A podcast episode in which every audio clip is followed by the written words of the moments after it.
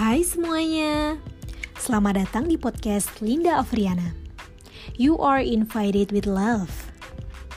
Ini adalah podcast yang sengaja dibuat untuk membahas tentang berbagai aspek kehidupan global, mulai dari sosial budaya, politik, ekonomi, agama, hukum, karakteristik seseorang in a daily life, sampai isu-isu terkait yang hangat diperbincangkan di masyarakat. Harapannya, podcast ini bisa bermanfaat untuk yang mendengarkan. Enjoy the podcast!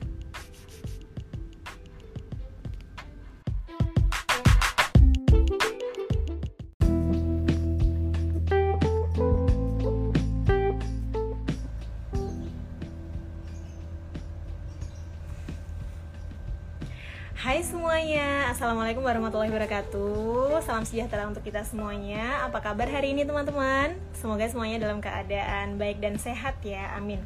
Uh, Berjumpa lagi dengan saya, Linda Afriana Di Live Voice of Girl episode ke-11 Kalau di Instagram dan juga episode ke-6 untuk podcast nanti Sesi uh, untuk podcast gitu. Nah, uh, hari ini saya nggak akan sendiri Karena saya akan mengundang salah satu orang yang uh, powerful Di salah satu perusahaan properti uh, khususnya berlokasi di Jakarta Selatan yaitu di Lavenue Office and Resident. Uh, beliau adalah Bapak Dede Hujaini atau biasa disapa dengan Pak Dede. Nah, beliau ini udah sudah cukup lama ya berkarir di dunia properti khususnya mengurusi building management. Nah, pada kesempatan pagi hari ini saya akan membawakan tema terkait dengan how does property management work. Nah, sebelum kita masuk ke tema diskusi, saya akan membacakan sedikit profil dari Pak Dede ya. Jadi uh, Pak Dede ini memiliki background pendidikan sebetulnya uh, tidak di properti ya. Untuk S1-nya Pak Dede mengambil uh, jurusan ekonomi di Universitas Katolik Parahyangan. Kemudian untuk S2-nya Pak Dede melanjutkan uh, studi di Australia dan mengambil diploma di sana, mengambil jurusan International Business di Monash University, kemudian mengambil Master Business di International Trade Victoria University dan mendapatkan gelar MBUS. Nah, kemudian melanjutkan lagi mengambil International Trade di Victoria University dan mendapatkan gelar MBA. Nah, untuk karir sendiri Pak Dede itu sekarang menduduki posisi sebagai property manager di Revenue Office and Resident, kemudian senior manager di JLL dan uh, kurang lebih sudah pernah bekerja di beberapa perusahaan uh, properti besar dan juga kontraktor besar di Indonesia. Uh, salah satunya adalah Bakri Tower dan juga Total Bangun Persada. Uh, selain kesibukan sebagai uh, uh, pekerja kantoran, Pak Dede juga memiliki family business gitu ya, family business. Jadi selain bekerja kantoran, Pak Dede ini juga aktif untuk mengurus bisnis familynya bersama keluarganya gitu. Lini bisnis uh, lini bisnisnya banyak sekali gitu Cuman hari ini kita akan membahas terkait dengan building management yang sudah sempat uh, beliau handle kurang lebih selama 17 tahun terakhir. Uh, nanti kalau misalkan teman-teman ada pertanyaan silahkan disampaikan di kolom, kolom komentar ya. Jadi kalau misalkan memang ada uh, rasa penasaran gitu dari sisi teman-teman terkait dengan uh, property management silahkan disampaikan di, di kolom komentar kita tunggu dulu ya Pak Dedenya apakah sudah join atau belum. Hai semuanya. Ada Mas Aat, ada Duh ini orang-orang lavenya semua datang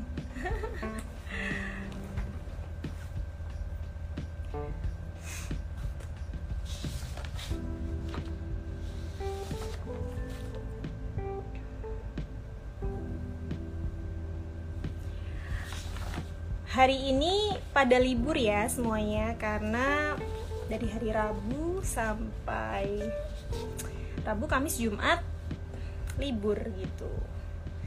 Jadi ini adalah long holiday buat semua pekerja kantoran di Jakarta. Ada yang masih bekerja nggak kira-kira? Ada yang masih sibuk kerja nggak? Hai Mas Saat, hai Mas Saat, uh,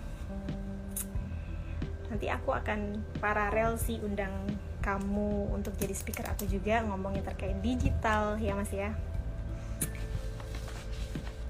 nah ini Pak Dedenya sudah join sebentar saya undang dulu ya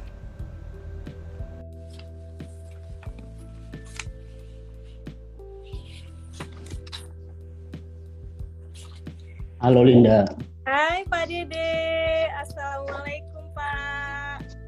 Waalaikumsalam, apa kabar? Baik Pak, Alhamdulillah. Pak Dede apa kabar? Hmm. Sehat Pak? Baik, Alhamdulillah. Iya sehat. Rapi sekali loh Pak hari ini, luar biasa Pak Dede. Kenapa? Hari ini Pak Dede rapi sekali, luar biasa Pak. Oh, kan mau, mau ini katanya mau mau diwawancara katanya. Iya, betul Pak Hmm. Dede. Eh, Pak Dede, saya tadi Ya. sudah paralel membacakan profil dari Pak Dede gitu kepada teman-teman Mm-mm. yang bergabung dari mulai background pendidikan Pak Dede, kemudian juga eh, posisi atau jabatan saat ini di perusahaan yang eh, saat ini sedang eh, Pak Dede tekuni gitu Pak ya. Nah Mm-mm.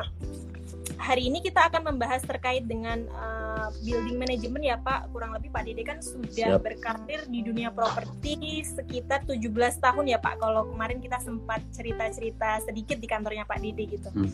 Iya, Ah. udah bangkotan. Betul Pak Dede. Nah, eh, tapi saya sedikit penasaran Pak Dede. Sebetulnya eh, mengapa Pak Dede ini kok eh, tertarik untuk eh, join di properti eh, dan juga eh, berkarir gitu eh, di properti ini. Sedangkan kalau misalkan saya menelaah background pendidikannya Pak Dede ini tidak eh, relate dengan eh, urusan teknik Iya. gitu Pak.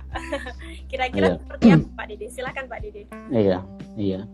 Kadang sih kerja itu emang kita nggak ini ya, nggak nggak nyambung dengan dunia pendidikannya kita yang kita udah apa, pelajari atau kita udah apa namanya join di sekolah. Kemudian saat itu mungkin em, tetapi pada saat saya masuk ke properti, prope- ke, ke perusahaan properti waktu itu saya namanya PT Procon Indah ya.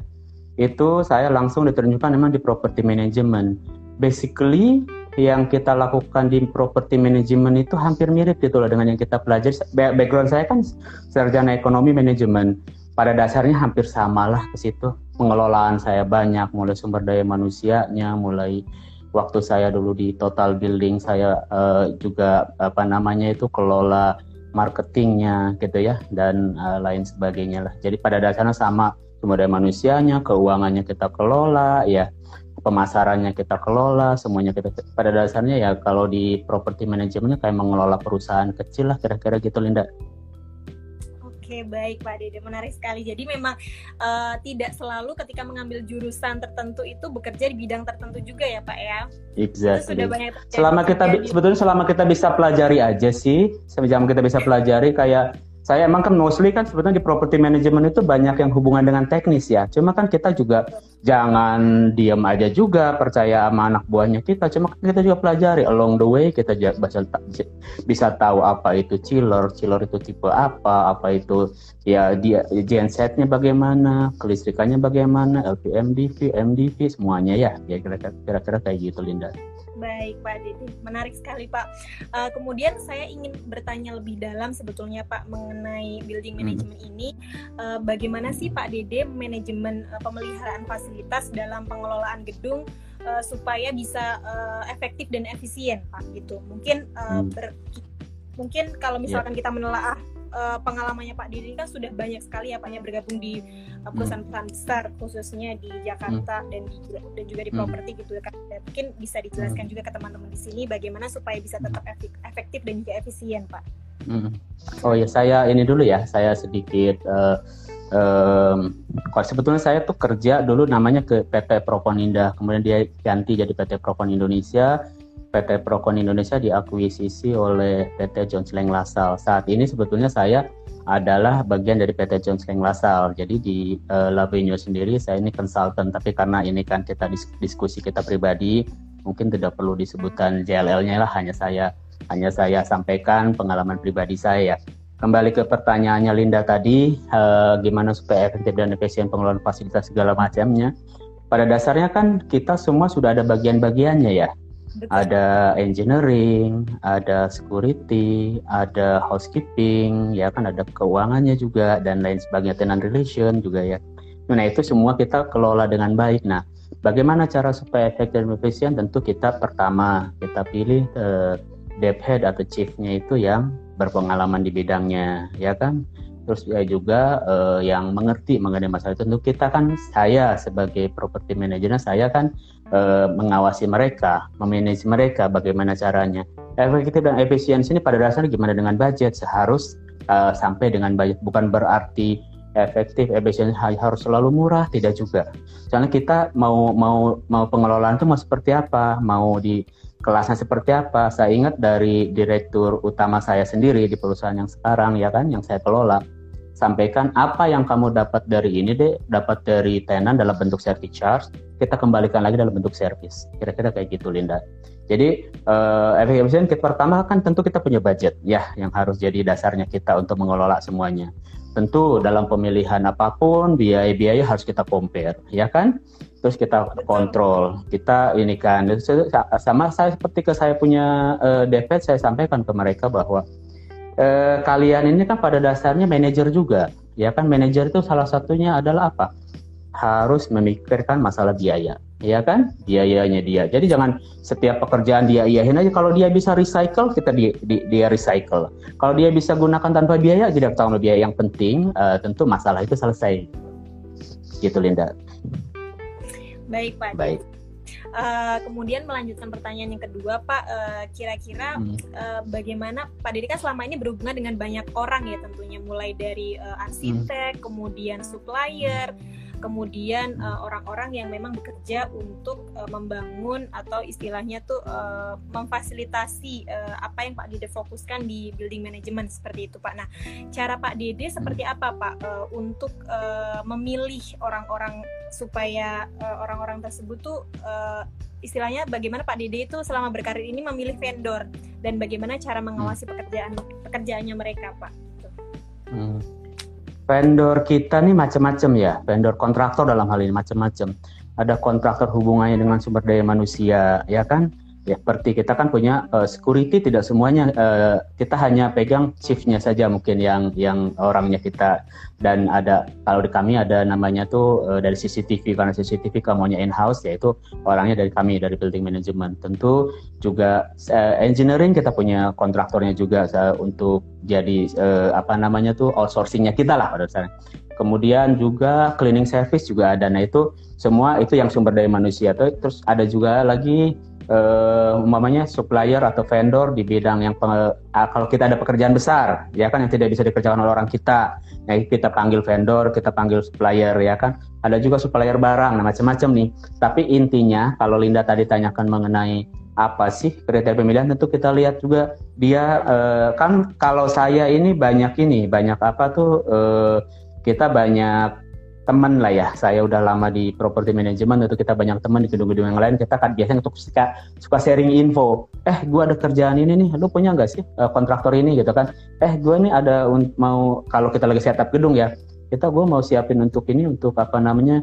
Uh, cleaning service ada nggak sih lo ya seperti kayak gitu. Nah kita compare compare pengalaman kayak track record di property management sebenarnya dunianya kecil ya. Properti itu dunianya kecil jadi kita bisa saling terkait terkait. Makanya kalau kita mohon maaf ada kesalahan kita bisa saling tahu gitu loh. Karena oh ya jangan pakai yang ini deh karena begini gitu kan ya pada seperti itu. Nah itu pemilihan kita tentu dari track recordnya ya kan dari perusahaannya pengelola mana aja. Kalau kami kan di sekarang yang saya uh, kelola itu uh, properti eh, di Lavenue ini ya itu kita B kita mau meng mengarah ke B plus lah gitu kira-kira. Jadi kita sih pengennya sih apa supplier yang kita tunjuk atau kok saya ngomongin kontraktor dulu yang kita tunjuk adalah kontraktor kelas A ya makanya kita pilih. Nah adalah uh, mungkin saya tidak bisa tidak tidak tidak sebutkan brand ya. Cuma kan kita bisa pilih dari track recordnya dari dia main, dia di gedung mana saja ya kan? Kalau sisi yang ini ya tentu kan biaya apa biayanya kita kita compare. Kan tidak selalu kalau namanya kita kita bisa milih sih. Kalau hubungan dengan sumber daya manusia bisa milih yang yang murah-murah bisa. Cuma kan takutnya servisnya yang kita harapkan tidak deliver tetapi kalau mau bentuknya barang, kita satu tutup pilih yang harganya murahnya gitu ya Linda ya. Gitulah kira-kira jadi compare semuanya. Setiap kita ada selesai masa kontraknya kita juga ada tender lagi. tender lagi selalu tiga kita buat tender ya kan kita biar mereka kontes siapa yang terbaik gitu kan jadinya uh, bisa kita pilih yang yang kita pilih jadi yang terbaik begitu ya Ya, berarti memang harus uh, karena dunia properti ini kecil ya Pak, jadi harus saling koordinasi hmm. dengan uh, Oh iya, iya. teman-teman uh, ya teman-teman yang lain ya. Saya saya di JLL apalagi ya kan kita kelola mungkin lebih dari 100 gedung ya.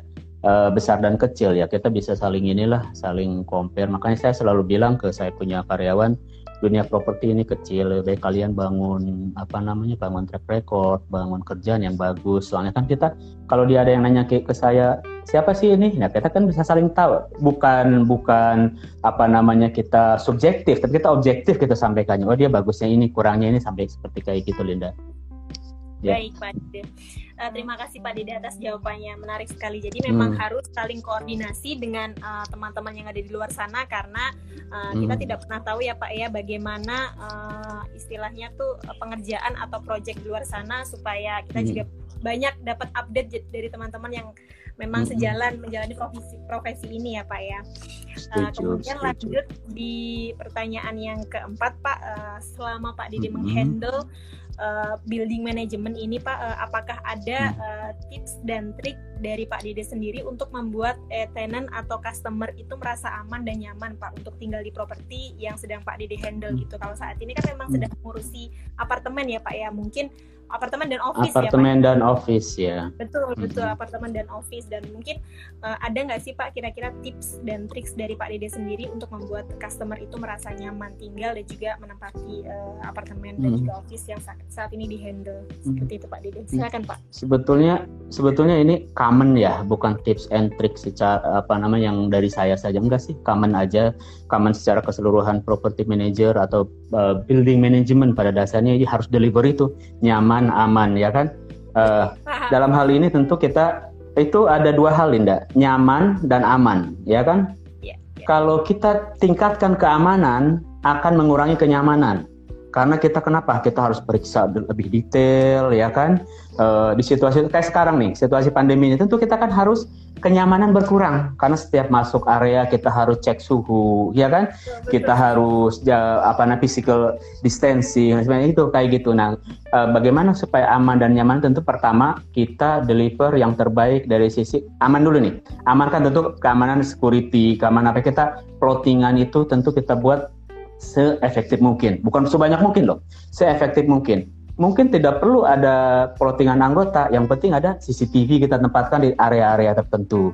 Supaya kadang-kadang orang ngelihat CCTV, oh iya, ah, saya dipantau loh, gitu kan ya, kepantau. Ma, uh, buat mereka yang berniat untuk apa namanya mohon maaf melakukan kejahatan ataupun dia yang aduh saya pantau CCTV berarti aman nih ya dari sisi tenannya sendiri dari sisi ini dia merasa seperti itu. Nah itu, jadi plottingan yang paling penting. Pemilihan dari security kontraktornya juga harus yang baik, ya kan? E, apa namanya tuh jangan sampai malah kita punya security, malah si ininya sendiri, tendanya kita sendiri merasa nggak aman, betul? Seperti kayak gitu, gitu loh. Mengenai, mengenai kenyamanan, kenyamanan tentu kan kita punya fasilitas yang banyak. Fasilitasnya harus kita kelola dengan baik dong, ya kan? fasilitas dalam keadaan tenan mau memakai dia harus dalam keadaan baik, bersih, sehat dalam keadaan sekarang saya emang batasin kalau sekarang ya setiap ada yang pakai kita disinfektan dulu, kita bersihkan dulu, ya kan? Dia sendiri akan merasa nyaman jadinya gitu kan, merasa nyaman. Oh iya, berarti ini terkelola dengan baik loh. Saya memakai alat gym ini uh, udah di ini loh, di apa namanya tuh di uh, ini kan dibersihkan, di, di hal seperti itu. Jadi untuk aman dan nyaman itu in general aja Uh, kalau kita tingkatan keamanan, kenyamanan akan terganggu. Sedikit terganggu, bukan itu, sedikit berkurang lah dalam hal ini. Tetapi itu tenan harus mengerti. Ya, uh, alhamdulillah kan kalau di Lavenue sendiri kita tidak bukan bukan gedung yang highlight lah. Jadi keamanan kita dari sisi ini tidak terlalu kalau kita seandainya datang umpamanya nih ke gedung DEJ ya kan ke gedung-gedung yang lain, yang landmark itu enggak seperti itu. Cuma sekarang ini dalam masa pandemi ini kenyamanan akan berkurang kan kita akan ada pemeriksaan, uh, physical distancing ya kan hal-hal hal-hal seperti itu Linda gitu kira-kira.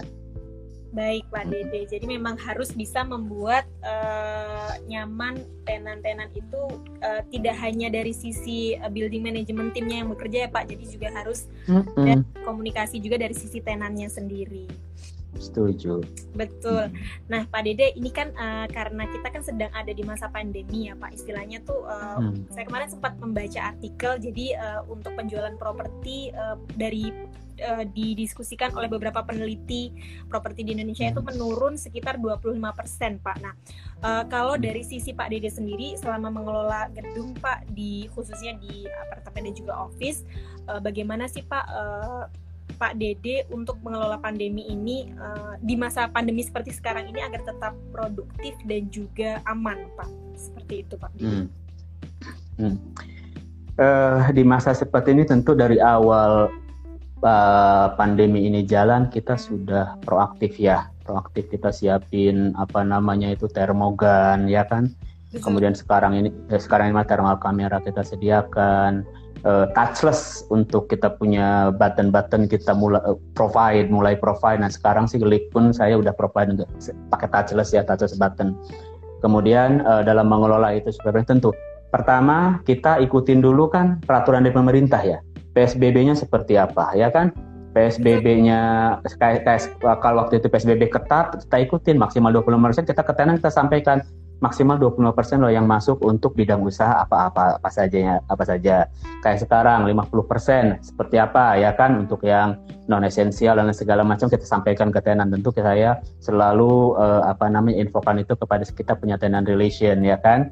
Nah, untuk saya ini sendiri uh, tadi Linda bicara mengenai gimana sih supaya tetap produktif. Kalau dari sisi kami properti manajemen kami juga kan berlakukan demikian kami melakukan demikian dengan ada WFH, WFO ya kan. Tapi saya tekankan WFH itu bukan libur loh. WFH itu kerja ya kan. Dihubungi harus tetap bisa ya kan. Dia harus tetap bisa manage. Walaupun tentu keefektifan akan berkurang betul. Tapi sekarang kan teknologi sekarang udah cukup baik ya ada WhatsApp group, ada apa, ada telepon segala macam lah udah udah udah, udah bisa dikoordinasikan gitu loh. Jadi poinnya WFH itu tidak bisa, dia tetap harus bisa produksi, kerja tetap jalan. Di sisi saya, preventive maintenance harus tetap jalan, nggak bisa kita mentang-mentang pandemi, udahlah nggak usah dirawat deh. Pada saat ini nanti malah takutnya peralatan kita jadi jebol, itu harus tetap jalan, ya kan? Bagaimana ketenannya sendiri kita selalu informasikan dengan sirkular memorandum kepada tenan bahwa ini loh aturan baru ada karena karena peraturan sekarang ini cepat sekali berubah ya, cepat sekali ber apa namanya bukan berubah sih, uh, update lagi, update lagi, update lagi. Nah dari sisi kami pengelola atau building management itu kami updatekan terus itu ke tenan. Gini loh aturannya, gini loh aturannya. Anda uh, kayak sekarang yang kita kan ada punya retail juga ya. Retail harus uh, punya apa namanya daftar tamu, ya kan? Yang datang harus ada daftar tamunya. Kalau dulu kali di masa-masa normal buat apa pula yang beli? Kita tulisin daftar tamunya sampai kalau sebetulnya kalau dari dari aturan pemerintah sendiri ada sampai nomor KTP ditulisin ya kan? Betul sih itu untuk kalau sekarang ini kan kita mengerti itu untuk tracing ya untuk untuk tracing kita punya tenan ya apa eh, yang datang ke kita dari mana saja bagaimana how when gitu kan? Jadi kita bisa bisa uh, memanage apa COVID ini dengan baik ya jadi kita apa namanya supaya lebih efisien kita kalau ke sisi tenan tentu mereka lebih mengerti bagaimana supaya lebih efisien dari sisi kami aja properti manajer saya kayak gitu. Tetap koordinasi tetap harus jalan, kemudian eh, mereka harus tetap bekerja walaupun ini walaupun apa namanya WFA. Nah untuk yang departemen teknik ya, operasional yang kalau emang diharuskan dia datang dia harus datang gitu di saat-saat emergensi ya. Tapi preventive maintenance mengalami semua harus jalan semuanya. Nggak bisa nggak jalan tidak. Oke gitu. oke, baik Pak Dede. Uh, tadi kan hmm. Pak Dede sempat menyinggung terkait dengan itu ya Pak ya apa uh, pemeliharaan fasilitas gedung gitu Pak. Nah uh, hmm. mungkin uh, langkah apa sih yang dilakukan Pak Dede dan juga tim uh, dalam pemeliharaan preventif di properti yang sedang dihandle saat ini Pak untuk menjaga fasilitasnya supaya tetap berfungsi uh, layak dan juga tanpa adanya ganggu gangguan Pak Dede. Hmm. Hmm. Tuh tadi relate sama yang tadi yang saya sampaikan ya mengenai preventive maintenance ya. Nah, preventive maintenance sendiri kan kita untuk ini kan ada scheduling. Ada yang daily, weekly, monthly, three monthly, uh, six monthly, yearly, ya itu ada semuanya. Genset harus diapakan pada saat tiga seminggu sekali genset harus dinyalakan 15 menit, ya kan? Nanti beberapa ini lagi harus diapakan. Preventive maintenance untuk panel-panel seperti apa ya kan? Kita supaya pembersihan suhu apa segala harus jalan jadi kita ada ada ada stagingnya gitu loh Linda. Ada staging untuk kalau yang peralatan ya uh, weekly daily, weekly apa namanya tuh monthly, three monthly ya kan, six six monthly kemudian juga uh, yearly. Nah, kita jalankan itu semua itu untuk peralatan-peralatan besar. Demikian pula semuanya pada dasarnya kita departemen ada punya departemen teknis ya, departemen operation ya. Dia punya inilah punya punya scheduling preventive maintenance sendiri untuk membuat semua uh, peralatan di kita dalam keadaan tip top gitu loh, condition ya, dalam keadaan oke. Okay. Jadi anytime uh, kita siap itu kita harus bisa digunakan. Seperti dulu ingat Linda waktu ada uh, blackout kayaknya sejawa Bali ya, ya. Sejawa Bali kita ada blackout ya. Alhamdulillah kalau di kita itu semua uh, walaupun di, dibatasin secara capacity dari electricity tapi kita bisa bisa tetap jalan kita punya ini punya punya listrik ya power kita tetap tetap bisa supply gitu loh dengan dengan genset kita yang berjalan dan secara secara keseluruhan berjalan dengan baik gitu Linda. Baik Pak Dede. Hmm. Uh, Pak Dede mungkin uh, selama menghandle di Lavenue Office uh, dan Residen tuh kira-kira ada nggak sih Pak kendala-kendala uh, khusus gitu? Uh, istilahnya tuh adakah masalah yang mengharuskan Pak Dedi itu untuk turun langsung ke lapangan dan menghandle itu semua? Kira-kira ada nggak Pak yang bisa uh, ada lah iya pasti ada ada lah ya? banyaknya tentu tentu tentu. Banyak hal ya. Jadi kita kadang kan eh, namanya desain awal gedung dengan yang deliver tentu sometimes nggak match ya kan dengan keadaan di lapangan Nah, hal-hal tersebut ada yang kita sebutnya uh, lebih ke improvement, ya kan? Improvement yang harus kita lakukan, ya kan? atau kalaupun enggak improvement mungkin kita lebih ke penggantian ya kan hal-hal tersebut itu hal-hal yang demikian itu itu itu lumrah lah Lindra lum, lumrah untuk uh, terjadi di di gedung mana pun pada dasarnya. Di saat desain awal begini sudah operation ternyata harus ada penyesuaian mungkin improvement mungkin penggantian juga mungkin saja. Nah hal-hal tersebut. Nah kalau saya sih lebih ke gini ya. Saya punya departemen itu bukannya saya nggak selalu harus mau terjun langsung bukan. Kan semua harus kita buat grow up ya. Jadi kita harus semua dari levelnya apa nama yang bawah dia harus bisa handle masalahnya sendiri dulu ya kan? Kalau udah eskalasi nyampingnya ke saya tentu akan saya hadepin kan ya kalau tenan kita biasakan harus selalu berhubungan dengan saya mereka akan bypass selalu.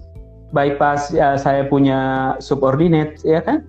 Dia akan bypass. Karena kalau udah di bypass terus di, mereka sendiri nggak berkembang jadinya. Sedangkan kita pernah dengar ya uh, apa namanya pelaut yang ulung tidak akan uh, tidak akan menjadi pelaut yang bagus di laut yang tenang ya. Jadi kita harus mereka semua harus punya masalah untuk supaya mereka jadi lebih oh iya once mungkin dia tidak tidak tidak seterusnya bekerja di sini. Kerja yang lain. Oh iya gue pernah nih saya pernah nih apa namanya tuh ngadepin masalah ini solusinya ini gitu loh. Kalau kalau kalau kita sendiri istilah cuma suapin kita langsung ini kan mereka tidak tidak berkembang ya. Nah itu. Uh, untuk yang masalah yang uh, signifikan banget sih ya ada beberapa hal sih seperti mungkin ya pernah kita dulu uh, ada ada banjir ya segala macam itu itu mengharuskan saya untuk ya seperti itu hal-hal yang biasa lah itu hal operation yang bisa kita handle ya nggak terlalu signifikan juga. Baik Pak Dede, terima gitu. kasih atas jawabannya Pak. Uh, Pak, uh, kira-kira selama 17 tahun itu untuk saat ini kan Pak Dede sedang menghandle hmm. uh, office dan uh, juga apartemen ya Pak. Tapi apakah sebelumnya hmm. pernah menghandle properti lain Pak yang memang bukan fokus di building management atau seperti apa gitu Pak?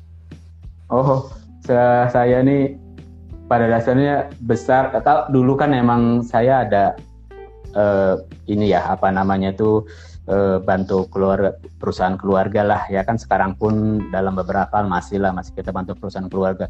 Tapi untuk sebagai bekerja saya eh, saat ini di properti aja. Tadi saya mulai di properti Prokon Indah Prokon Indonesia. Kemudian sekarang John Seng Lasal di masa ini. Saya orangnya setia Linda iya pak di perusahaan ya sudah berkarir di situ sudah kecemplung sekalian berenang iya ya? iya jalanin aja kita with the flow aja ya iya go with the flow aja ya pak ya menarik sekali iya. uh, pak dede uh, uh, mungkin bisa diceritakan juga di sini kepada teman-teman yang join. Nanti kan ini juga saya hmm. jadikan bahan podcast juga ya Pak ya. Jadi yang tidak bisa mm -hmm. juga bisa mendengarkan dalam versi audio. Uh, mungkin hmm. apakah uh, Pak Dede juga bisa menceritakan di sini bagian lebih sulit yang mana lebih sulit mana sih Pak menghandle office atau uh, menghandle apartemen Pak?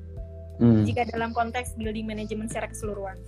To be honest, sebetulnya uh, kalau disebut kalau sulit biasa aja. Kalau uh, lebih rumit itu apartemen. Oh, Kenapa? Karena kita betul, karena yang kita kelola, yang kita hadapin itu banyak. Mulai dari bapak yang bapaknya, mulai dari ibu, anak, mungkin juga driver, mungkin juga asisten rumah tangga. Semua itu tentu semua harus kita kelola tuh. Dan kalau dia hubungannya dengan yang dia tinggalin, once ada masalah itu cepat sekali ininya cepat marah umpamanya kalau tidak selesaikan. Makanya saya sampaikan ke saya punya tim. Yeah, yeah. Kalau ada tenan komplain, tip yang pertama kita lakukan adalah respons. Respons itu apa? Satu, respon by telepon kita datang dan kita datangin. Belum tentu masalahnya akan selesai saat itu, ya kan? Yeah. Tapi kita dengan dia datangin, dia tahu bahwa oh iya ada care nih umpamanya hubungannya dengan AC. Ini Pak, ini AC saya kok tidak dingin ya kita datengin. Tidak dingin kan bisa macam-macam. Oh, ternyata hanya cuma di servis saja, dibersihkan saja atau atau ternyata ada masalah. Mungkin freonnya bocor atau mungkin juga dia punya uh, kompresornya rusak. Nah, kan kompresor rusak itu kita harus order dulu. Tapi yang kita sampaikan ke mereka, "Oh iya, Pak. Kenapa ini si AC ini rusak? Karena apa? Karena uh, dia punya uh, kompresornya rusak. Nah, ini tidak bisa sekarang ya, Pak kami butuh waktu untuk order umpamanya sekitar dua hari let's say atau satu hari. Nah ini dalam masa ini itu harganya kira-kira segini pak. Setuju atau enggak? Ya kan dia tanda tangan segala macam kita buat work order buat request kita belikan nanti kita tagihkan ke mereka. Kita pasang selesai tenant relation sampaikan ke mereka oh, permasalahan sudah selesai. Yang paling penting response time. Kalau saya punya apa namanya SLA kepada saya KPI ke saya punya tim itu adalah 15 menit dari tenant komplain harus datang maksimal 15 menit dan komplain harus datang kita maksimal. kita kita sampai iya betul betul. Maksimal da, datang dulu kan kita saya kelola 6 apartemen itu 6 hampir 600 lebih ya 600 iya. lebih unit. Apalagi yang mungkin uh, di apartemen-apartemen lain ada yang ribuan malah ya kan? Sedangkan kita punya punya teknisi kan terbatas juga mungkin ya teknisi AC saya lagi ngerjain yang mana yang penting kita respons dulu gitu loh respons dulu kepada kepada keluhan tenan itu dia ngerasa diperhatiin jadinya. Nah, kalau tadi kembali ke pertanyaannya Linda, lebih sulit mana? Ada itu. Lebih rumit sebetulnya lebih ke sulit. Kalau sulit secara peralatan kan hampir sama. Kalau office, kalau office kita lebih ke handling ya kita punya satu office manager yang kita handle ya. Yang yang dia atau GA lah kira-kira kalau ada komplain mereka dan dia mereka kadang-kala tidak terlalu tidak terlalu pushy, tidak terlalu menekan kita segala mana. Kalau kalau udah apartemen dia seperti cuma balik lagi kita uh, kita kalau kami di sini kan juga mix use ya. Ada office ada apartemen kita juga ada sedikit ada retail kecil ya itu semua kita harus kita kelola tuh semuanya. Dan tidak semua juga tenan harus kita iyahkan semua permintaannya. Banyak sekali aturan yang harus kita jalankan. Umpamanya kalau seandainya apa namanya kita punya gedung atau apartemen dengan kaca yang clear glass dia dia mau mau pasang apa namanya tuh gorjin dengan warna pink. Satu kuning satu hijau dia tampilan dari luar pun akan bermacam-macam gitu loh. Tapi yeah. ya ya luckily juga di kita nih kata kita punya kaca gedung reflektif ya kan? Jadi saya tidak terlalu susah untuk kan selera masing-masing beda-beda ada yang dia sukanya warna ini sedangkan kami punya standar. Kalau harus warna putih ya umpamanya. Jadi kita sampaikan. Tapi kalau sekarang sih emang rata-rata seperti itu berlakukan walaupun ada deviasi tidak akan terlalu lihat dari tampilan luar gedung. Sedangkan concernnya kita kan sebetulnya lebih ke fasad ya kan? Harus harus selalu sama sehingga terlihat rapi ya kan? Hal segitu. Jadi jadi uh, kita gimana tidak harus semua juga komplain tenan permintaan tenan kita laksanakan kita setuju tidak harus juga Linda kayak gitu nah kalau dari pengalaman kita betul yang paling sulit itu tentu apartemen sebetulnya hmm. gitu jadi memang kalau di, ada di compare sama office jadi memang ada standarisasi tersendiri ya Pak dari sisi building management untuk menghandle uh, klien-klien atau customer yang tinggal di uh, lokasi tersebut ya Pak ya. Mm -mm. Kira-kira kayak gitu. Jadi kita uh, apa namanya tuh kita jalankan sesuai aturan. Kita kan punya house rule ya. Kita punya house rule nggak boleh ini nggak boleh itu harus begini harus begini. Ya kita jalan sesuai dengan dengan house rule itu gitu loh. Apa namanya tidak boleh keluar dari guidance-nya kita gitu. Supaya kenapa? Karena kan ini tuh gedung milik bersama kalau strata ya kan? Milik bersama kita kelola bersama. Jangan yang satu pengen begini nggak bisa. Harus ada common uh, sense harus ada apa namanya keinginan bersama untuk untuk bahwa ini tuh kita harus harus jaga kita kelola bersama supaya nilai investasinya yang dari si pemilik atau pemiliknya sendiri bisa meningkat dari tahun ke tahun ya. gitu. Pak Dede ada sedikit pertanyaan juga dari uh, dari uh, teman-teman yang tune in gitu kira-kira ada nggak sih Pak selama 17 tahun begitu berkarir di building management dan mengurusi beberapa gedung gitu Pak uh, dan berurusan hmm. dengan banyak sekali karakter orang gitu uh, kira-kira uh, Pak Dede pernah apa tidak mengalami uh, satu peristiwa atau kejadian yang itu betul-betul menguras energinya Pak Dede dan juga pikirannya Pak Dede selama menghandle tim uh, di building management gitu Pak. Saya pribadi ya, iya. uh, bikin ya. Betul. Nah, pernah dulu kita ada deadline untuk SLF ya kan nah, sertifikat layak fungsi. SLF itu adalah kalau mobil itu STNK-nya mobil tuh. Tanpa itu kita nggak bisa beroperasi kira-kira seperti itu. Jadi kita dalam masa pengurusan itu uh, harus semua harus sesuai dengan aturan, ya kan? Apa itu aturan yang saya ingat sekali waktu itu adalah uh, di kita punya fresh air fan di tangga darurat. Waktu itu tidak selalu tidak mencapai uh, apa namanya standar yang diinginkan. Ya kan tidak mencapai standar yang diinginkan. Kita cari-cari masalahnya apa ini ya kan? Enggak ketemu-ketemu. Tidak ada tanpa itu kita nggak bisa keluar. Kita punya SLF rekomendasi keselamatan uh, file, uh, keselamatan dari damkar ya. Kita nggak bisa dapat itu saya turun sendiri waktu itu uh, saya ingat ada di di salah satu tower kita ya. Naik kita liatin sampai saya naik tangga ke arah grillnya dia punya. Udah berkali-kali mereka ternyata apa? Pas saya lihat saya lihat langsung ke bawahnya tersebut itu uh, antara dia shaft namanya shaft ya. Antara shaft fresh air ada shaft satunya lagi. Dalam masa nah itu ya itu yang saya bilang kadang mungkin di masa pembangunan itu ada hal-hal yang tidak sempurna lah dia tidak teruskan itu sehingga saf itu nyam udaranya nyambung ke saf yang lain. Saf untuk eh, saya ingat itu air bekas ya air bekas dari dari apartemen tuh. Dia tidak nyambung ke situ banyak yang bolong-bolong sehingga udara itu fresh air itu masuk ke situ tidak mencapai di bawah untuk dengan standar yang di yang di yang diinginkan. Nah itu saya turun naik turun sampai Indian saya sakit tuh.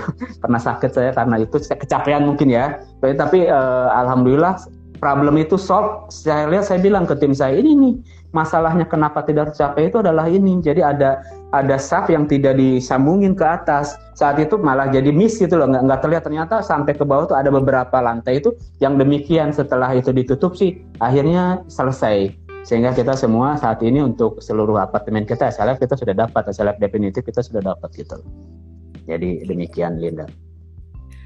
Oh jadi itu pengalaman yang paling istilahnya menguras banyak sekali energi ya Pak ya selama ah, uh, iya iya physically ya. physically ya. Baik. Uh, Pak Dede ini kan saya turun naik tangga tuh, turun naik tangga kan 23 lantai kita turun naik tangga ya bareng-bareng dengan tim ya. Cuma kan mungkin saya faktornya umur kali ya. jadi jadi kecapean jadi kurang minum ya sakit deh. 2017 itu saya ingat. 2017 iya, ya, saya ingat. Hmm. Tahun 2017 ya Pak ya. Yes. Luar biasa hmm. sekali Pak ya. Pak uh, kan ke hmm. kebetulan saya kan juga sering Pak ya untuk main uh, ke La Venue gitu Pak dan uh, hmm. saya, saya tahu itu. Iya Pak. uh, dan memang uh, saya kemarin sempat uh, melihat ada perbaikan uh, dari sisi La Venue sendiri kan sebelumnya itu uh, di uh, di ada ada perbaikan di depan ya Pak ya untuk uh, mungkin untuk uh, apa ya Pak ya diperluas lagi menjadi ke belakang. Nah itu kira-kira karena apa ya Pak? Oh ya? MJL, MJ jalan itu yang diperlebar. Oh. Nah itu, ah, itu kewajiban. Ya korelasinya oh. uh, perpajak apa uh, istilahnya tuh pemerintahan saat ini atau bagaimana? Iya betul, betul betul betul. Sebetulnya nanti jalan pasar minggu itu akan selebar sampai yang kita punya itu, Linda. Oh. Jadi itu adalah pada saat kita mengajukan mengajukan eh, apa namanya itu SIPP kewajiban yang harus kita berikan kepada Pemda DKI. Salah satunya adalah kita harus bangun namanya MJL Marga Jalan. Jalan selebar berapa dari badan jalan sekarang eh, sebenarnya kita harus bangun itu. Makanya kalau tidak diserahkan itu SLF kita tidak keluar. Itu salah satu persyaratan tuh Linda.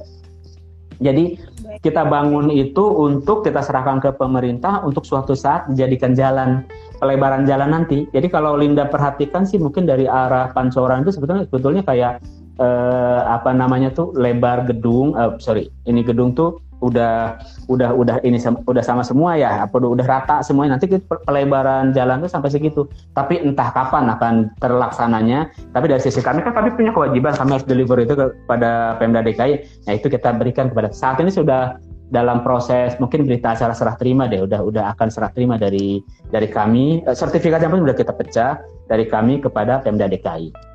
Oh berarti gitu. harus uh, apakah itu ada informasi uh, tersendiri Pak dari sisi Pemda DKI-nya ke sisi apartemen uh, atau memang Pak Dede mencari informasi sendiri Pak ke sisi pemerintahan? Oh enggak, enggak dari awal pun udah oh. udah di ini udah udah udah ditentukan kita harus bangun jalan selebar ini bahkan speknya apa segala macamnya pun harus di approve sama sama uh, Pemda DKI gitu loh semuanya harus di approve semuanya standarnya harus siapin apa namanya yuditsnya uh, uh, apa namanya saluran segala harus kita siapin semuanya hal-hal yang ada di atasnya harus dirapiin kita udah udah ada udah udah disampaikan ke kita oh baik jadi gitu. kalau misalkan hmm. ada bangunan di sisi kanan dan kiri dari lavenya sendiri dan tidak menyerahkan kewajiban uh, istilahnya kewajiban lokasinya itu berarti juga masalahnya masing-masing ya Pak yang pasti masalahnya masing-masing. Saya sendiri nggak tahu. Cuma kan kalau tidak salah kewajiban menyerahkan itu berdasarkan luas tanah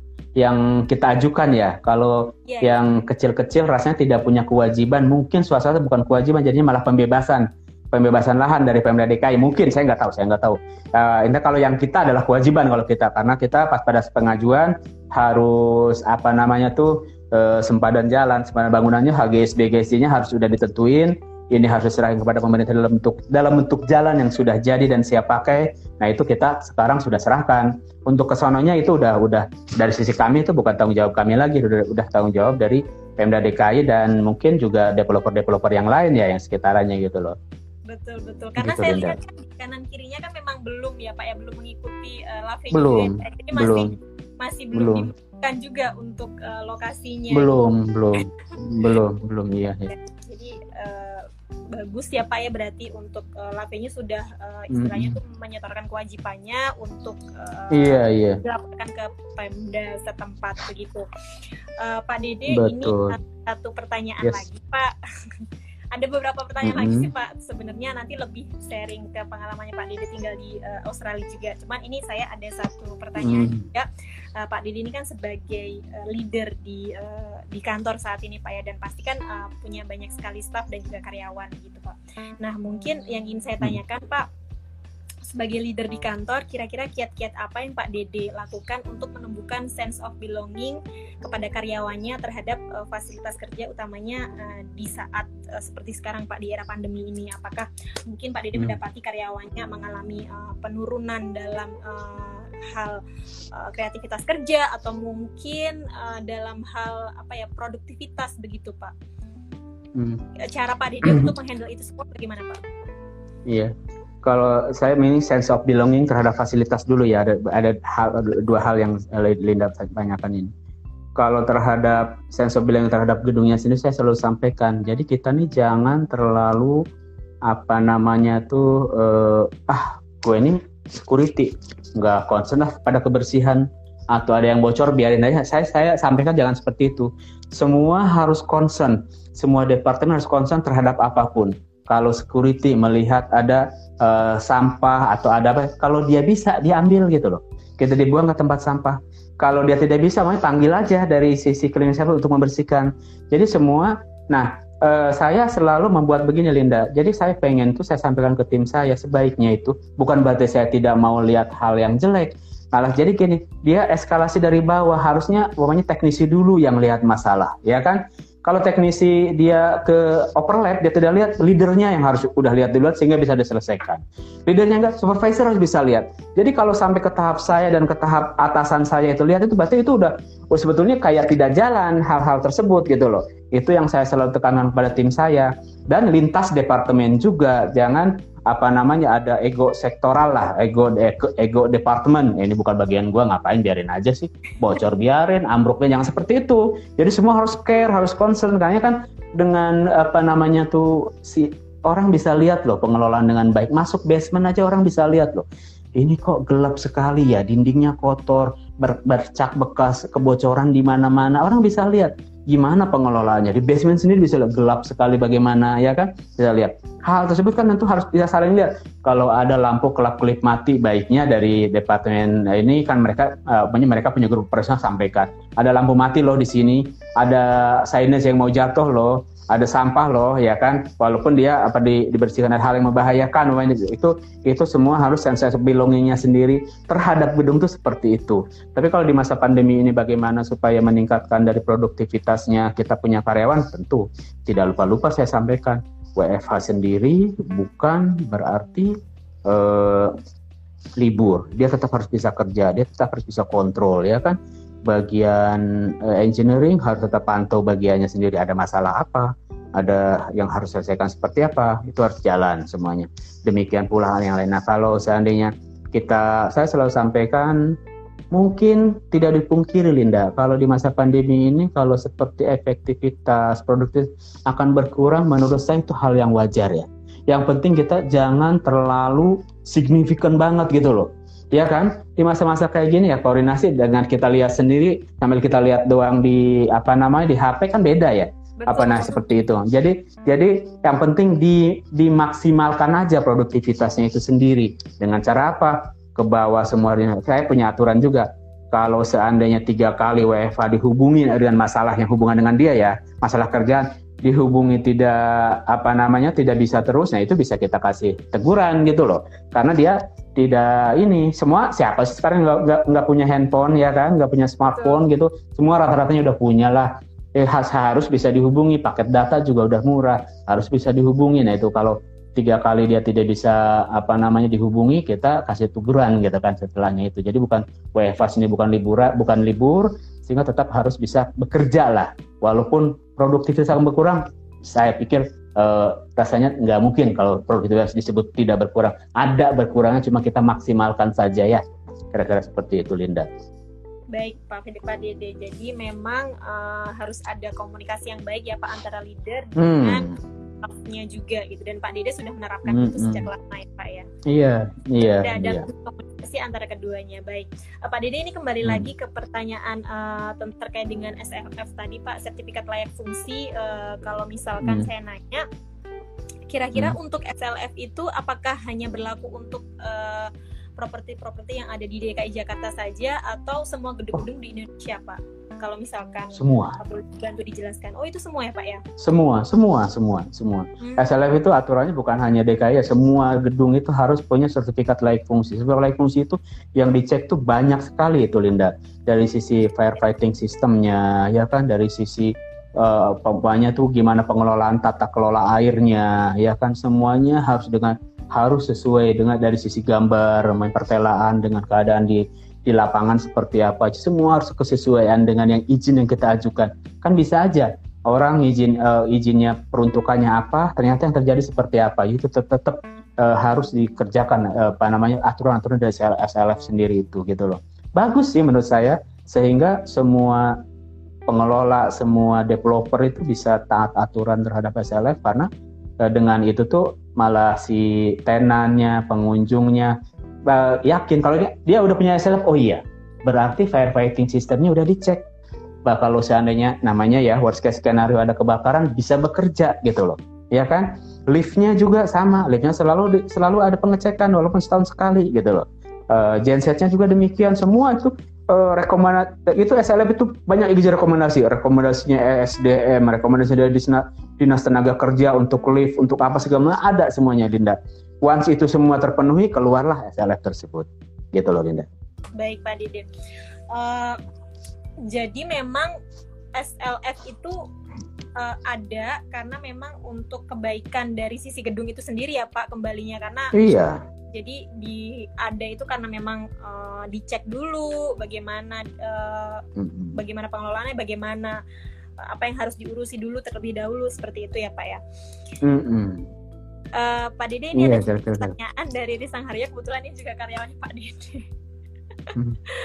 uh, uh, beliau bertanya uh, beberapa kali handle customer uh, dan sering kali uh, terkait dengan La Venue aman atau tidak Pak dari force major gitu. Misalkan seperti gempa bumi atau mungkin banjir seperti itu Pak. Nah, uh, dari sisi customer itu sering tanya Pak, kira-kira uh, seaman apa Pak uh, gedung dari gempa bumi khususnya mungkin di La Venue Office and Resident ya Pak ya. Oh. Nah, Pak Dede menghandle uh, itu kan. Gitu. Iya.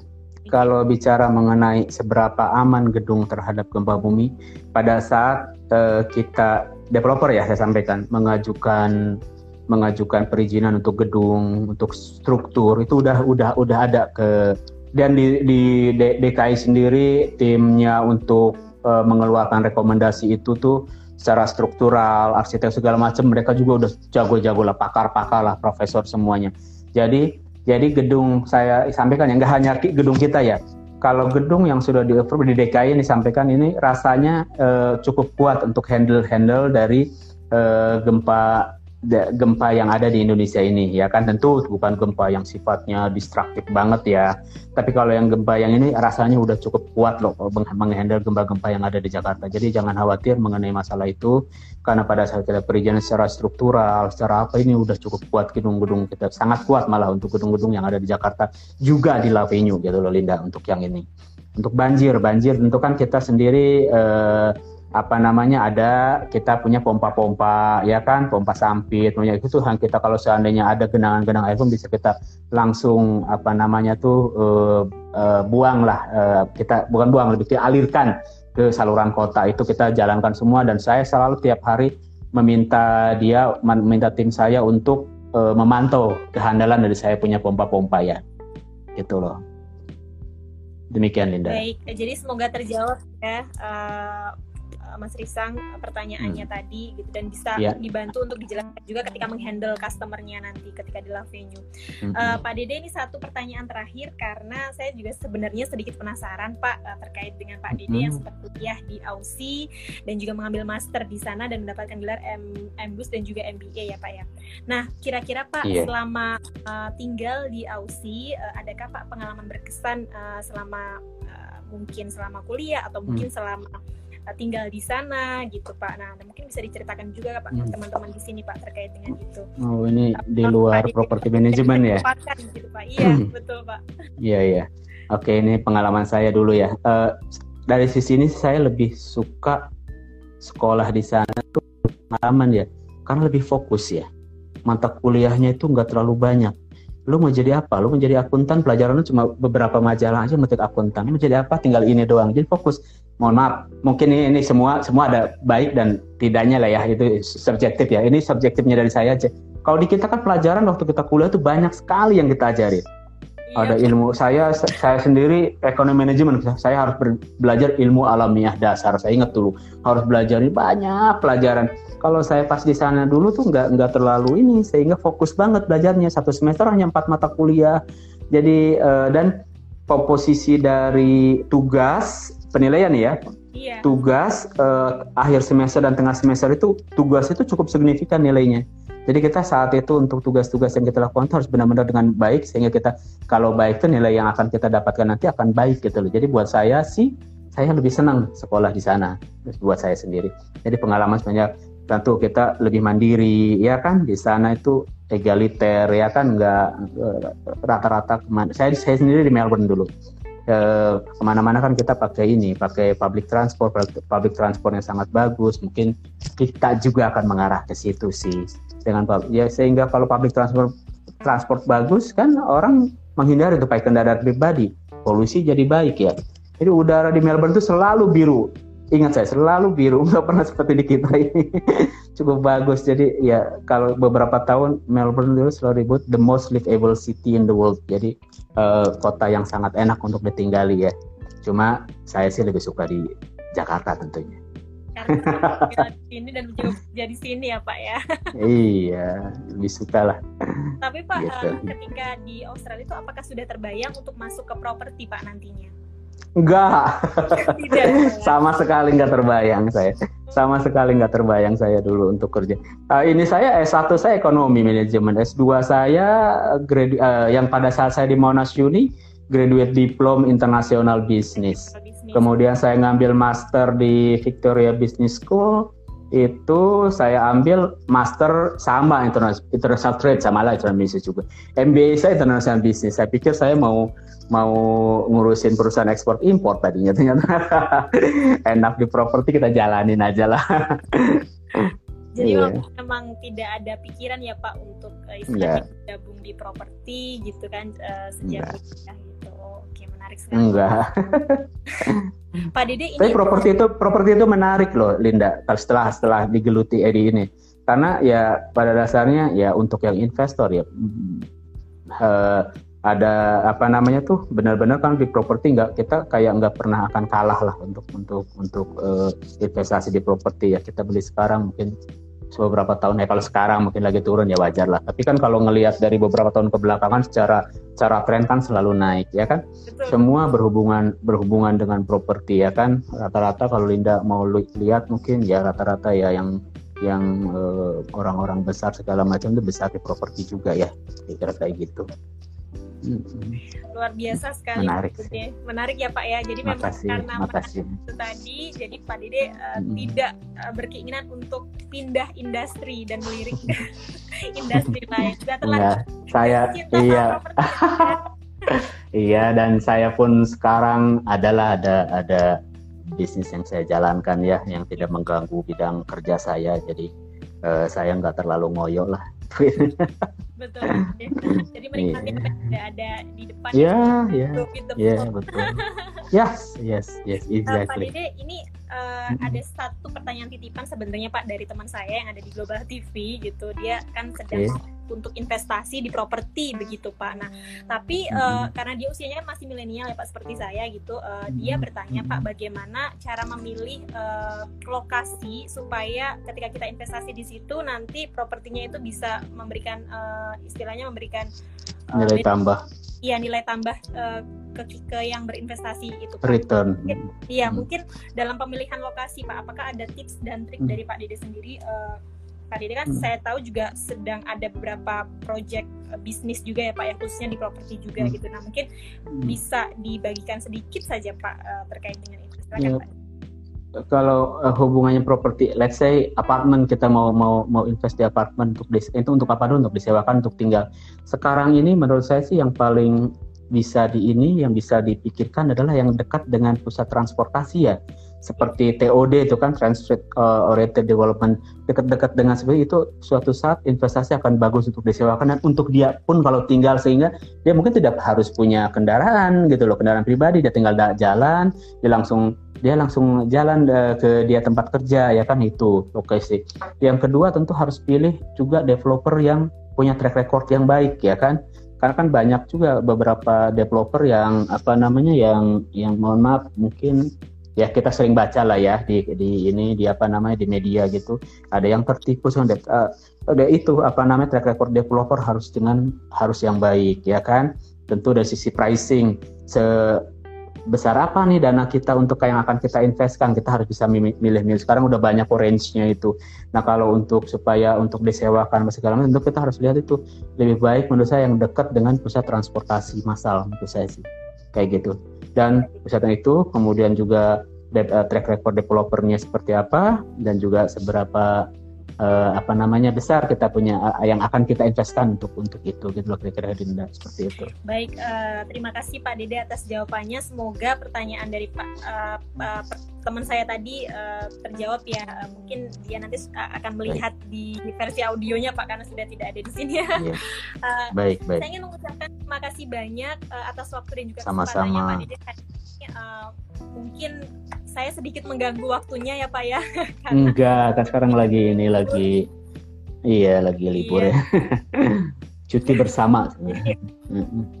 iya betul Pak tiga hari ke depan ya Pak ya dan Sabtu Minggu juga libur gitu. Jadi uh, betul, saya betul. terima kasih banyak personal kepada Pak Dede karena sudah menerima undangan Baik. saya dan juga mendukung saya Baik. Pak untuk Baik, uh, sukses selalu Linda, saya selalu dukung. Iya, uh, hmm. saya juga mengucapkan uh, terima kasih banyak Sama-sama. pada teman-teman yang sudah bergabung juga dan uh, semoga uh, in informasi dan juga ilmu yang dibagikan oleh Pak Dede bermanfaat untuk kita semuanya dan uh, saya mengucapkan semoga Pak Dede uh, sehat selalu Pak. Kemudian Dian. Sama-sama Linda, sehat selalu, sukses selalu ya. Yang dikerjakan juga lancar Pak semuanya. Amin. Dan, uh, Amin. Hari ini terima kasih banyak sudah berbagi ilmu pada yeah. juga yang dari sini. Baik. untuk keluarga ya Sedikit lah, sedikit ilmu. Baik, iya. sama-sama ya. Linda. Baik, terima kasih ya. Sukses selalu ya. ya Oke, okay, bye. Bye.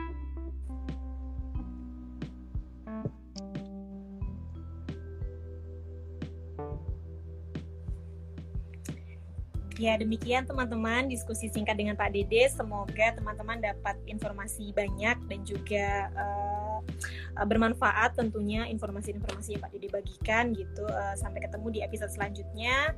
Uh, insya Allah saya akan live lagi tanggal 31 Oktober nanti dengan salah satu uh, orang pemerintahan juga gitu. Jadi uh, nantikan aja terus ya nanti akan saya update flyersnya di Instagram kurang lebih seperti itu. Terima kasih banyak untuk teman-teman yang sudah tune in.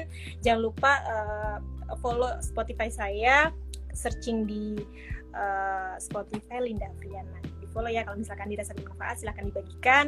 Dan juga mention saya di Instagram @lindaafriana demikian terima kasih banyak teman-teman. Uh, selamat hari selamat menikmati liburan hari ini karena long holiday juga ya gitu.